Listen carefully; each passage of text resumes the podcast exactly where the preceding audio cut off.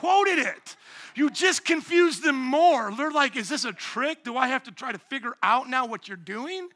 Like it was just one of those moments where I just wanted to go back on Facebook and make like a Kanye West public apology type thing, you know? I just wanted to be like, guys, I'm so sorry. I actually know how to read the Bible. I know that it didn't say that. Uh, so, yes. Jesus said, uh, the Bible says, knowing their thoughts, Jesus said, why do you entertain evil thoughts in your hearts? Which is easier to say, your sins are forgiven, or to say, get up and walk?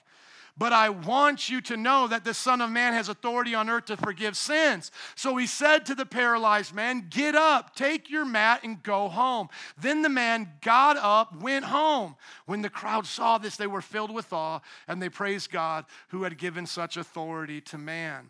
This is one of the most uh, inspirational scriptures you'll hear about what friends can do to someone that's hurting or needs Jesus in their life. The example here shouldn't just be rushed over. Some friends brought somebody to Jesus, and sins are forgiven, and a, a miracle happens. How many of you wish you had friends like that? Instead of friends that talk about you on Facebook, your frenemies, instead of friends who always borrow money uh, and pretend they forgot their wallet, which they can't really do anymore now, right? Because now at least you can say, well, you have your phone and you can Venmo me or you can Chase Quick pay me now, you know. Well, I get paid on Thursday. Well, then why did you say you wanted to go out to Buffalo Wild Wings and have dinner with me tonight, right? But how many want friends that help bring you to Jesus to experience miracles? This is an inspirational story then for you. Don't get discouraged to overcome obstacles to bring your friend to Jesus because in another gospel it says when they came to Jesus there was such a great crowd they couldn't get to him. So they got some ingenuity. They climbed up on the, the thatch roof or the kind of mud roofs they had at that time and tore it apart and lowered down their friend. That is awesome. That's the kind of friends we need in life. The Bible says he sees their faith. Would you scroll up a little bit, please, so they can see it? They had faith. Jesus sees the faith. Jesus pays attention to your faith. Not all prayers are the same. I know that you want to be told that just pray and, and it'll go away, but that's not necessarily true. There are some things that will not go away when you pray unless you have faith. God is not answering the pitiful, God is answering the faithful.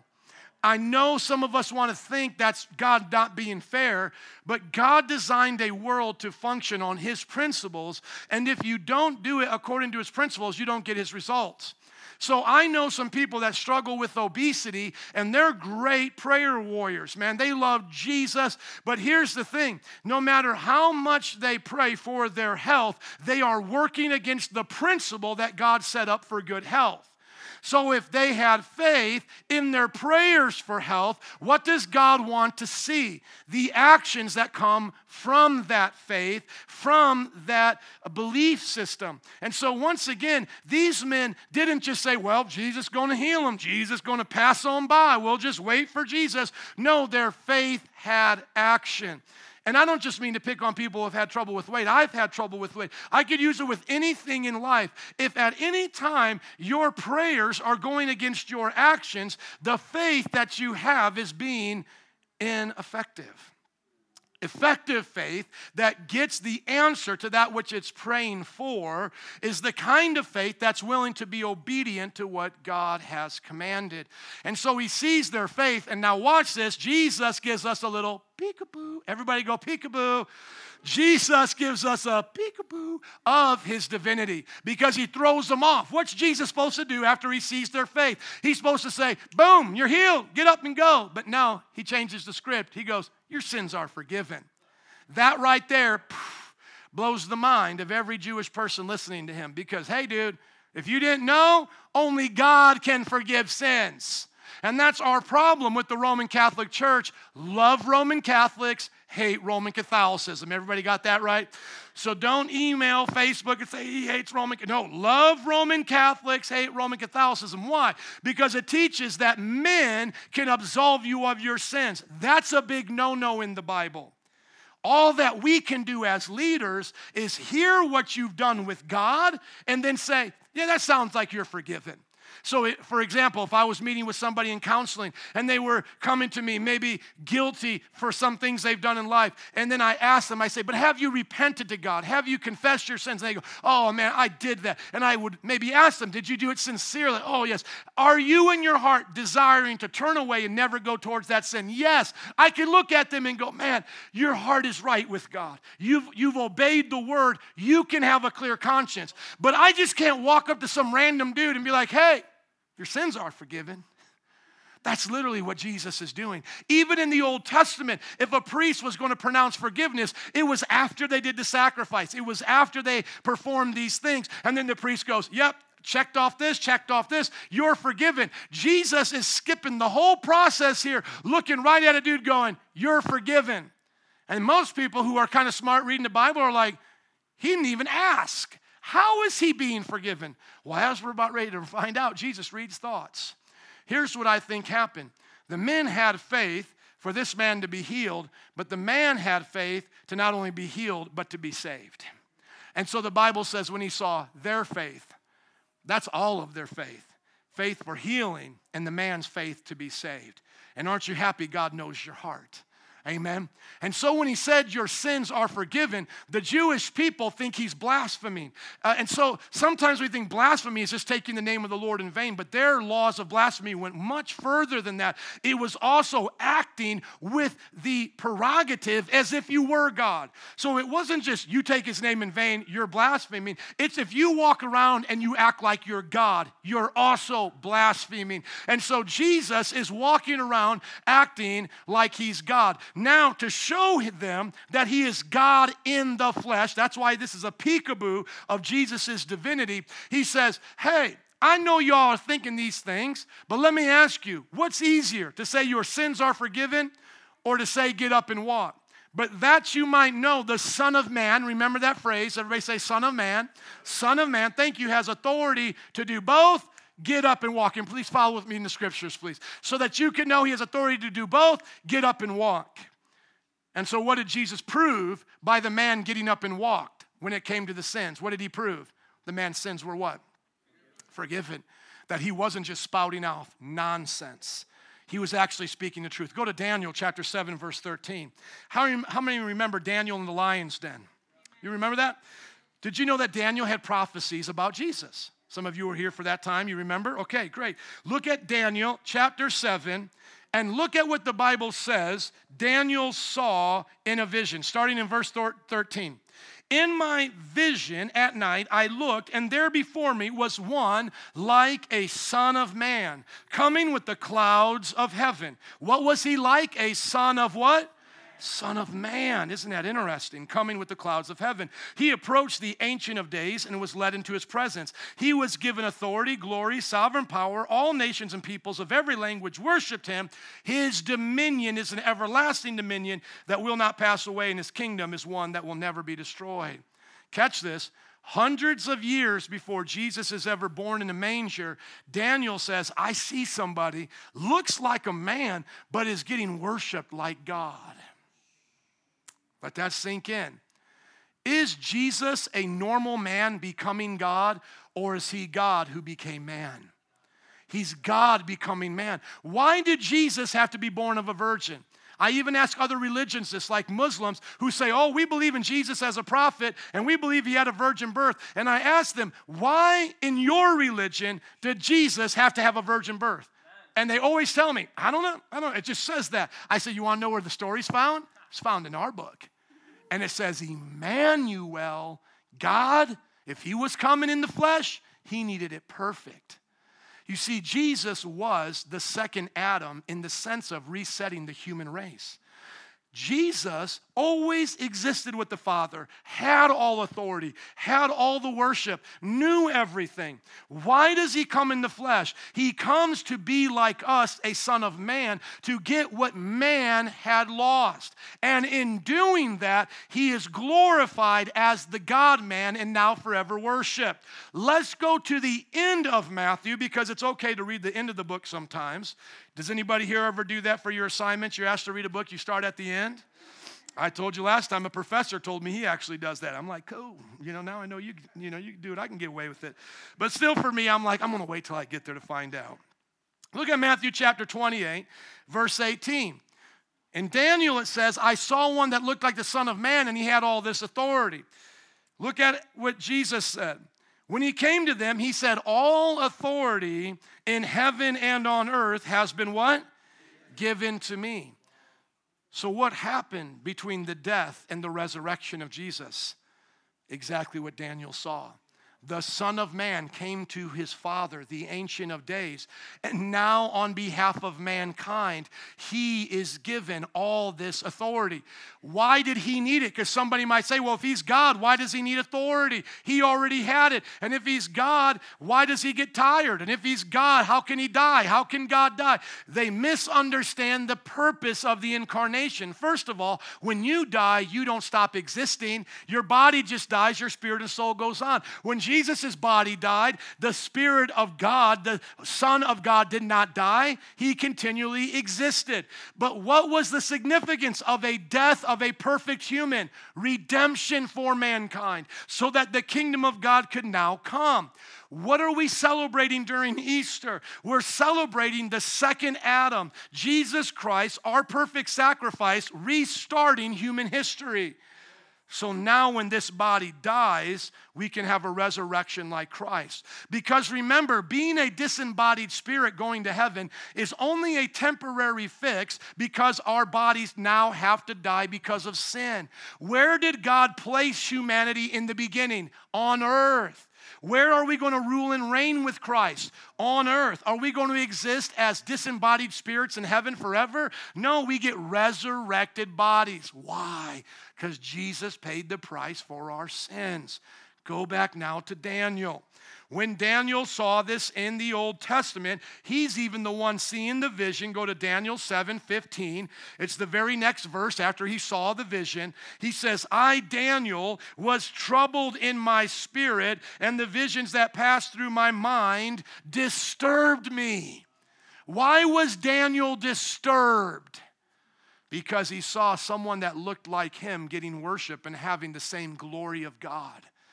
And God speaks continually throughout the Old Testament. You don't have any other gods besides me. And I don't share my glory with anybody else. And don't worship anything else. So, what do we say to the Jehovah Witness? They point to us in the Bible and say, Show us the Trinity. That came from the Council of Nicaea. We show them that the triune God has been in the scriptures from beginning to end. He said, Let us make man in our image. Who is there? The Father, Son, and the Spirit. When we get to the visitor that comes to Abraham, the Bible says in one place, No one has ever seen God. But in Genesis 18, Yahweh, God, comes to meet with man face to face with two two angels that then go on to judge Sodom and Gomorrah. And here we see in Daniel's vision as well as Isaiah's vision, he said, I saw him high and lifted up. But someone else said, I've never seen God. And, and, the prophet said, if you see God, you die. You can't even live.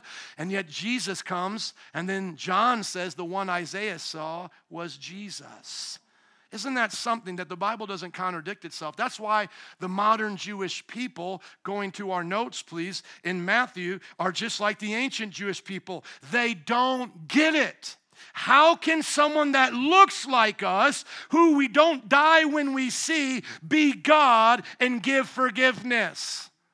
It is God the Son, not the Father. The Father did not become flesh, the Holy Spirit did not become flesh. It's the Son of God in the flesh doing what only God can do. And He shows these Jewish people He's not blaspheming, He is who He said He is.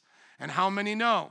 The religious can miss it, but the others, the crowd, the average Joes can get it. Do you want to be like an average Joe, the crowd? Because when the crowd saw this, they were filled with awe and they praised God who had given such authority to man.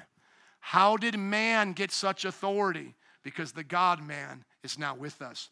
Remember, after Jesus calmed the storms in the chapter before, they said, What kind of man is this? Do you see how Matthew, the author here, is building it up towards the crescendo of the resurrection and everything that Jesus is going to do for humanity? He's giving you these peeks into Jesus' nature so that you understand he's not just a prophet doing some good things. He's Emmanuel, God with us in the flesh, doing what only God can do. Let's go now to the next section. Matthew becomes a disciple. In chapter 9 of verse 9, as Jesus went on from there, he saw a man named Matthew sitting at the tax collector's booth. Follow me, he said to him, and Matthew got up and followed him. While Jesus was having dinner at Matthew's house, many tax collectors and sinners came and ate with him and his disciples. When the Pharisees saw this, they asked his disciples, Why does your teacher eat with tax collectors and sinners? On hearing this, Jesus said, It is not the healthy who need a doctor, but the sick. But go and learn what this means. And he quotes from Hosea chapter 6, verse 6 in the Old Testament I desire mercy, not sacrifice. And then Jesus says, For I have not come to call the righteous, but who? I have not come to call the righteous, but who? Sinners. Thank you. Now, are the Jewish people getting in line following Jesus? No, they're doing the exact opposite. They're finding reasons to be upset with him and persecute him. And now, what they're going to pick on him over is that he actually cares about sinners and those who are not doing all they're doing. They were the kinds of people Jesus was rebuking in Matthew 5 that says, judge, uh, Matthew 7 that says, Judge not lest you be judged. You remember that passage? They were the hypocrites. It's not that they were making godly judgments and God said, Stop trying to teach people to live holy. No, the judgments they were making were judgments based on appearances, judgments based on the outside, not the inside. And so, what we see here is Jesus takes his rightful place as judge and he tells them, You don't understand the purpose of the Messiah. And the Messiah was who they were waiting for this whole time. And so, literally, everything's going over their head. And he stops and he says, Hey, let me make this clear to you. I'm a doctor and I'm coming to help sick people. Tax collectors, the ones you don't like, they're sick. Guess what? Dr. Jesus is here. Sinners who aren't following all the laws like you, guess what? Dr. Jesus is here. And then he gives them this scripture that had been given to their forefathers, and their forefathers blew it. And now they're blowing it the same way. You see, towards the end of the Old Testament, God gave the Jewish people 400 years of silence because he was so upset that they continually looked to their religion as their right place with God instead of mercy and grace. And God told them over and over and over again, I gave you these things as an example, but you just keep using them as your religion to get into a relationship with me. And I'm trying to tell you, I don't care about animal sacrifice anymore. I don't care about all of the things you think I care about. This was just a tutor because they were saying, Oh, we're so direct in the law. We tithe off of this, we do this, we do that. And the Bible says it's not that the law was bad, it was just how they were using it. It would be like me coming to my wife going, Tell me exactly what you want me to do to love you, nothing more, and that's all I'll ever do. That's what they were doing. And then, even at that, they didn't do it with all their heart. They were sinning on the side because they thought if they did this good enough, they can make up for these sins. And here Jesus is speaking clearly to them hey, you know what I'm really about? I'm about mercy.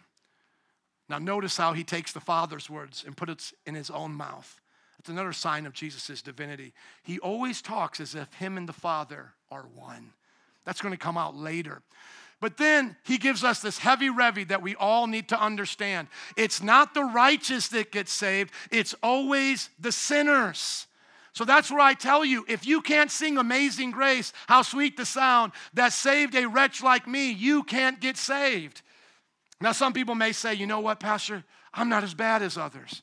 So that's why I always like to give people the good person test. Y'all want to take the good person test? You guys ready? How many know what it is? You've been here for a while. Watch. Let's take the good person test. On average, how many times have you taken something that doesn't belong to you in your life? Just think about it. On average, how many times have you told a lie? On average, how many times have you coveted what someone else had? On average, how many times have you disobeyed your parents, young people? On average, how many, time have, how many times have you taken the name of the Lord in vain? And one more, on average, how many times have you lusted in your heart? Let's just say five per day. of all of those, five per day. 365 days a year, that's 1,825 times you've broken those commands. How good are you now? How many sins did Adam and Eve commit to get kicked out of the garden and literally bring hell on earth? One. Was it the sin of child molesting? Was it the sin of smoking crack? It was the sin of disobedience. How many do you commit on average a year? 1,825. How many years will you probably live to be? 80. When do you have a good sense of right and wrong? 13. Let's times it by 67. You will face God on Judgment Day with 122,275 sins. Did you pass or fail the good person test? Let me remind you to pass is to have zero. Some people like to compare themselves to Hitler and go, I'm not as bad as Hitler. Hitler is not the cookie cut you're getting compared to, it's Jesus. That's the one you're getting compared to. Sure, you look good to Hitler, but Jesus is the standard perfection. So, what does it teach us? What is Jesus teaching us in this, in this phrase here? I didn't come to call the righteous, but the sinner. He's telling us, I didn't come to call those who are self righteous and don't think they need me, like you guys. And he's pointing to them. And then he points to Matthew and he says, But I've come to save sinners like them. So we ought to be careful here in this church that we don't find ourselves on the wrong side of Jesus' rebuke. Because oftentimes when I go preach the gospel on the streets, and by the way, I go to the streets to stay sharp because you guys always come here and put on church faces. I like to go out there where they don't hide their feelings from me. And they'll tell me how they really think about God in the Bible. When you talk to them, they'll say, Oh, I'm good, I'm good, because they don't understand how sinful they really are without Christ. And if we're not careful, we can become that same way. And so, what I love about Matthew becoming a disciple is that it shows us Jesus cares about people that even others don't think deserve it. So, what was a tax collector? Simply was someone who worked with the oppressors of that day, not in an Uncle Tom way, not in a bad way, not in a way to, to, to uh, excuse me, not in a good way, not, excuse me, it was like an Uncle Tom way, excuse me, not in a way that was helpful to the oppressor, but bad. Does everybody understand what I'm talking about? He used his power and authority to get his own personal gain. Instead of using his position and authority to help the oppressed, he used it to put down the oppressed. So imagine in a time of African American slavery, imagine uh, you having the role of, a, of an African American over your own people, and yet you whip them harder than the, Rome, uh, than the slave master does. That's why they hated him. So you might say, well, I don't know. I kind of like what they're saying about him now. But here's the thing Jesus is not justifying his actions as a tax collector because how did they do it? See, Rome said, We charge you 10% for the taxes. We charge you 10%. But the tax collector would say, But I want you to give me 12%. And here the person's going, Man, I can't even afford 10%, let alone 12. Do you see how bad they were? Do you get that? And Jesus is saying, I'm saving that guy. But what did Jesus see in Matthew? What did Jesus see in the traitor here? What did he see? That the heart of repentance was there, that he was wanting to be forgiven. And so you may look at people and say, they are doing the most wicked things. But let me ask you something are you willing to sit down and eat with them and offer them Jesus? So let's say to all you guys who don't like Trump supporters, are you willing to sit down with somebody wearing a MAGA hat and give them Jesus? It gets quiet when you preach like that. You willing to do that? And all of you MAGA supporters here in this church, because we definitely have them, are you willing to sit down with people who are socialists or like Bernie Sanders or like Cortez and sit down with them? In other words, are you willing to stop judging people by the outside and start looking towards the inside? because there's maybe somebody there that has been working with the oppressor or has been doing things wrong that says, I want a way out now. I know I'm sick, but is there a doctor in the house? And remember, we read the stories of Jesus putting ourselves in Jesus' place. So, how can we be Jesus to the world? We can go to where people are sick and bring them the gospel message. Amen. Amen. Let's go on now to the next section here, and I think we'll stop here today. Come back for Easter. We'll talk about Jesus, obviously, for Easter. Wouldn't that be awesome? Talk about Jesus on Easter. And then after Easter, we'll go back to chapter 9. But let's end with these, uh, these questions that come to him. Verse 14 Then John's disciple came and asked him, How is it that we and the Pharisees fast often, but your disciples do not fast? Remember that. Jesus answered, How can the guests of the bridegroom fast or mourn while he is with them? The time will come when the bridegroom will be taken away from them, and then they will fast.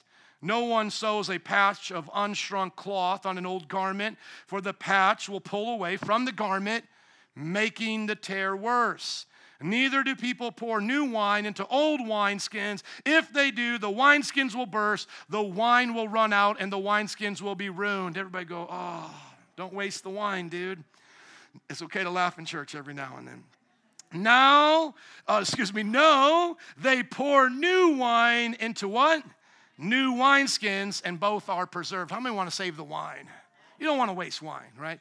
Now, this is a great scripture to show people that they definitely drank fermented wine because the whole entire parable or the metaphor God is giving here is based upon fermentation. I'll get to the question in just a second, but let me get to the end of what he's trying to describe here to us. The ancient practice of making wine was to trot it on grapes until the juice came out, grape juice, and then to put it into wineskins, most of the time made out of animal skin, and then let the fermentation take place. As the gases expand, the wineskin expands. But if you use an old wineskin with new wine, what's going to happen when that expansion happens? The old wineskin is going to break under the expansion pressure pressure, the pressure of the gases. And so Jesus is talking to some people who like some fine wine. And he's like, Y'all know you don't want to waste that wine, right? You don't want to waste it. So you get out that new wineskin. What Jesus is saying is, I'm bringing the new wineskin. Okay, we're gonna get to that just a minute, but let me give you another example. Real simple, I don't sew, but it makes sense to me. Is that if you take a new piece, piece of cloth and you patch something that's old with it, the new piece, if it's not pre shrunk, is going to start shrinking. And as it does, it's going to pull the old cloth even more and make the tear worse. How many get Jesus' two examples there? Okay, great. Let's go back to the question now. The question comes, can you please scroll uh, to the question there? Thank you. Notice who asked the question. Who asked the question? Who are they called? John's who? John's disciples. See, John was a good guy, wasn't he? And the Jews that followed John were awesome Jews. They were the kind of Jews that were doing it right.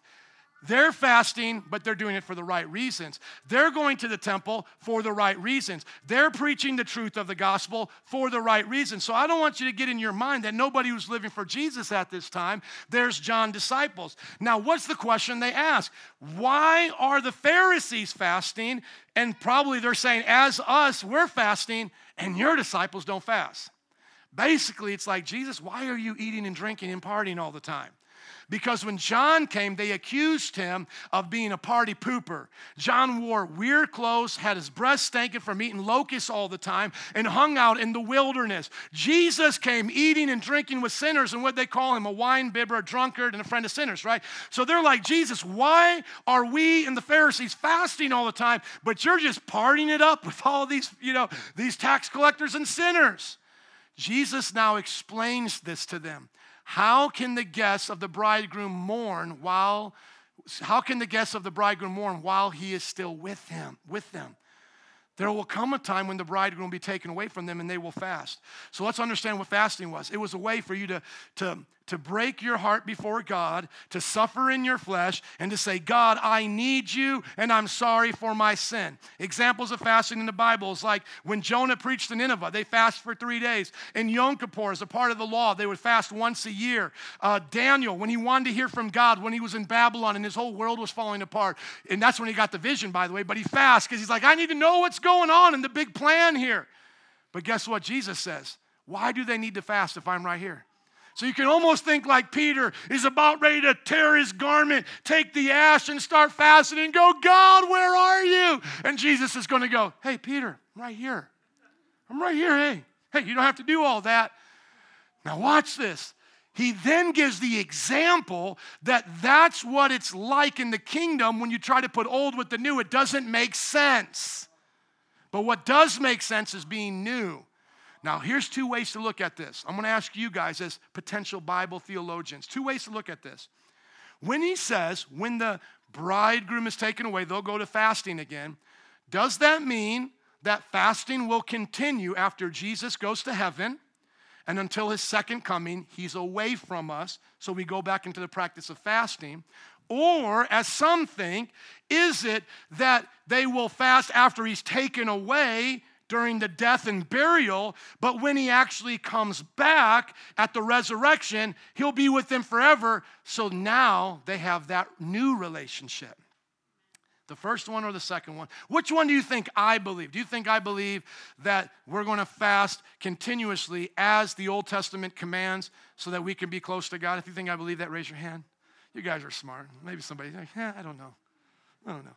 How many, how many think I believe that fasting's been fulfilled in Christ and we have a new relationship with new wine? We're partying with the Holy Ghost. Well, let me just show it to you. Go to Matthew 28 20. We'll end very quickly here. Thank you for your patience. I just want you to see this clearly. It's not that fasting is bad. Is Sabbath bad? No, nothing is bad about these things.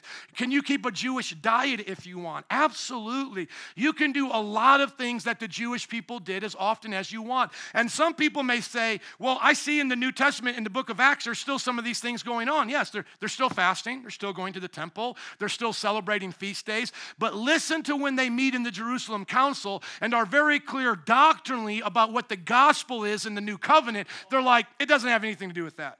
We're going to the temple to respect and honor God, the tradition, and win the Jews to the Lord. We're keeping the dietary law because that's what we have done our whole life. But God even used that as an example with Peter and said, Hey, kill and eat whatever you see. That lechon is for you, baby. And then he goes and preaches to the Gentiles in Cornelius' house. So, so the example is the Old Testament was always preparing us for the New Testament. The way I like to look at it is imagine a runner, you know, doing its uh, doing their relay race, and here comes the baton from the one to the other. There's a transitional period between the one runner and the other runner. When Jesus is on earth, there's that transition taking place. And the disciples of John are asking, what is actually going to get transferred into this new covenant you're initiating? And Jesus is explaining the new covenant's going to be like new wine and new wineskins, guys. So get ready, and it's going to be awesome because the bridegroom's going to be with you everywhere you go.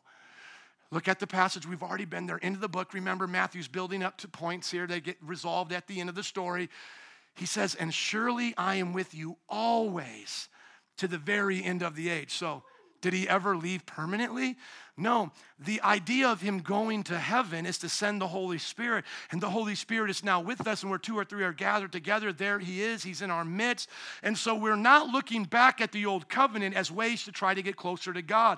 We're looking at the old covenant as examples to how we're now close to God. So, what's the temple? The temple starts with Jesus. The new human race starts in Jesus. He said, Destroy in three days, I'll rebuild it. But this is what he was talking about his body. Remember that? Because Jesus' body became the temple of the Holy Spirit, now our bodies become the temple of the Holy Spirit. Because Jesus becomes a high priest, now we are a priesthood in Jesus. Are you guys with me here? Because Jesus became our one time sacrifice, now we offer up our sacrifice as our bodies, as a living sacrifice. Do you get it? Everything in the Old Testament is fulfilled in Christ, and then when we plug into Christ, we live it out in the new covenant. And so, if you go back to the notes, I want to close with this as Adam comes, please. And I thank you for your patience today. And just remember, only halfway through. So, uh, if you think I went too long, I can go a lot longer. Okay, I'll show you what long is like. Okay, let's look at this. Jesus t- calls himself the bridegroom. Who is his bride? The church. That's us. And the Bible says he's only taken away for a time. But at the resurrection, he's brought back. So, how did they fast when he was taken away? The fasting of three days. God, where are you? Where are you? We don't know where you are. Do you get it? What happened? What I'm fasting. I'm not eating. I'm sick to my stomach. I can't even. You can hear Mary. I can't even eat. I can't. You should eat something, Mary. I can't even eat. Right? Come on, somebody. But then he comes He resurrects Easter Sunday, boom. And he says, I am with you now. And this is the way I want you to look at it as a new wineskin. What is the greatest epistle, in my opinion, to see the new wineskin? Ephesians the one that we've already been through verse by verse. Go back and check it out. We titled that whole sermon series In Him because it said over 20 times, We are in Christ. We are in Him.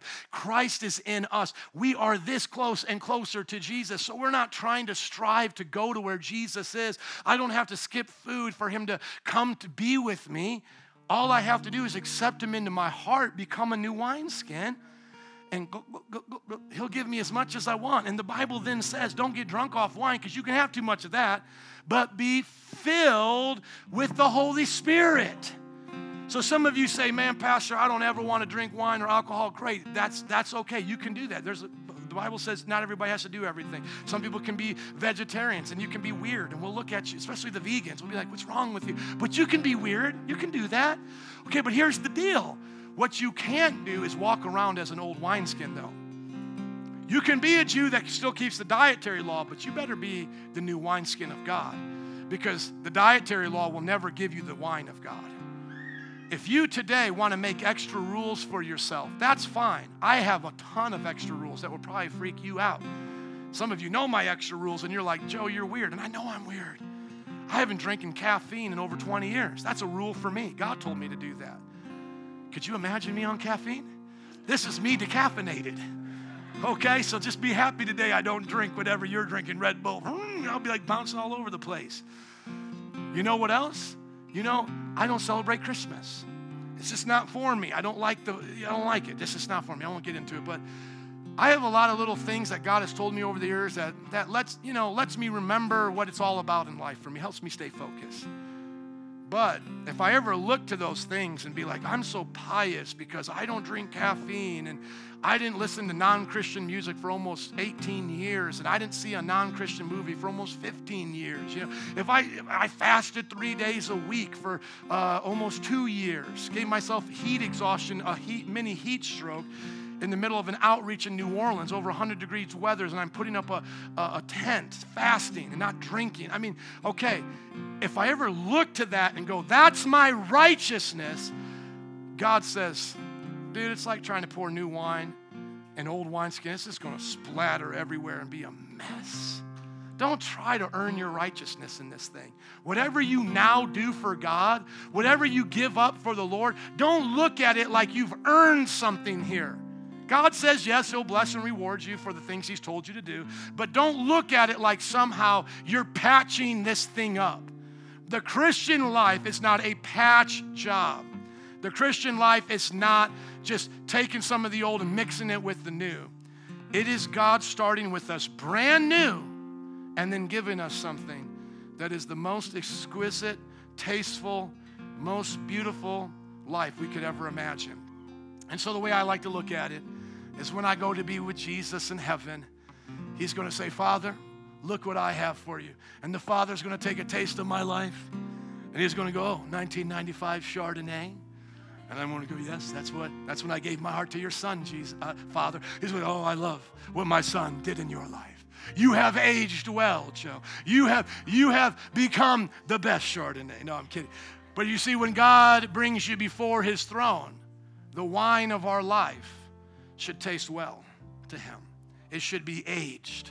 It should be matured. It should be full bodied.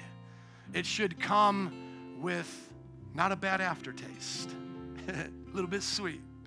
Some of you like the darker reds that are like really super bitter, but I'm just going to use like the fruit, sweet wine here. Are you listening? Like a sangria for the Lord. And God is going to say to us, God is going to say to us, well done good and faithful servant. And then are we going to look back at the Father and be like, well, that's what I did. I'm so amazing at this. No, we're going to go right to Jesus and go, my winemaker, he was the he was the vine, I was the branch. Come on, he was he was the one in charge that that I accepted. Because we know the Father will love to see us give glory to Jesus who did that work in our life. Can we just pray as the band and altar workers come just at your seats before you go? Father, we thank you today for your grace and your mercy. We pray that we will be new wineskins filled with wine. We pray we'll be new garments, not patched together garments. We pray, Lord, that if there's anything in our life that doesn't belong, you'll remove it now. In the name of Jesus. Just as we pray, if you need to accept Christ into your heart to become a new wineskin for the wine to come, would you ask the Lord to change you, to save you? Ask the Lord to make you a new person. Say, Forgive me of my sins, Father. I ask Jesus to be the Lord of my life. Just pray like that. Jesus will come and change you and rearrange you. If you're here today and you would say, Pastor, I know Jesus. Well, let me ask you a question How's the wine? How is the new you doing? Are you aging well? Or are some things coming into that wineskin? Are you going back to the old? Are you cracking and, and breaking a little bit under the pressure because you won't let the new ways harness the new wine? What does that look like? That looks like stinking thinking. Get rid of it. Just say, Lord, forgive me. I, I don't want to think this way? How about some of the behaviors and patterns? We all know these ways that God wants to change us in. Repent of them now, man. Come on. Don't hold on to it. It's not worth losing this wine over. It's not worth it. Few more moments, we'll dismiss. But if you need prayer, as we stand right now, would you come forward and the rest of us, would you just stand and raise your hands to heaven and say, Lord, fill me with your new wine? It's a symbol of the Holy Spirit in the Bible. The Bible says that when He comes, He comes like wind, fire, water, all of those things. And He also says it's like the wine of heaven. Hallelujah. Remember when the Good Samaritan took care of the man? He poured out the oil and the wine. Some of you need that as a part of your healing. You need to be refreshed a few moments. If you need prayer as the band starts to sing, you can sing with them at your seat. But if you need prayer to come to Christ or to have some of your wineskin made new today, or all of it for that matter, come on up. Because you don't have to leave out here the same way you came. You can be the new wineskin.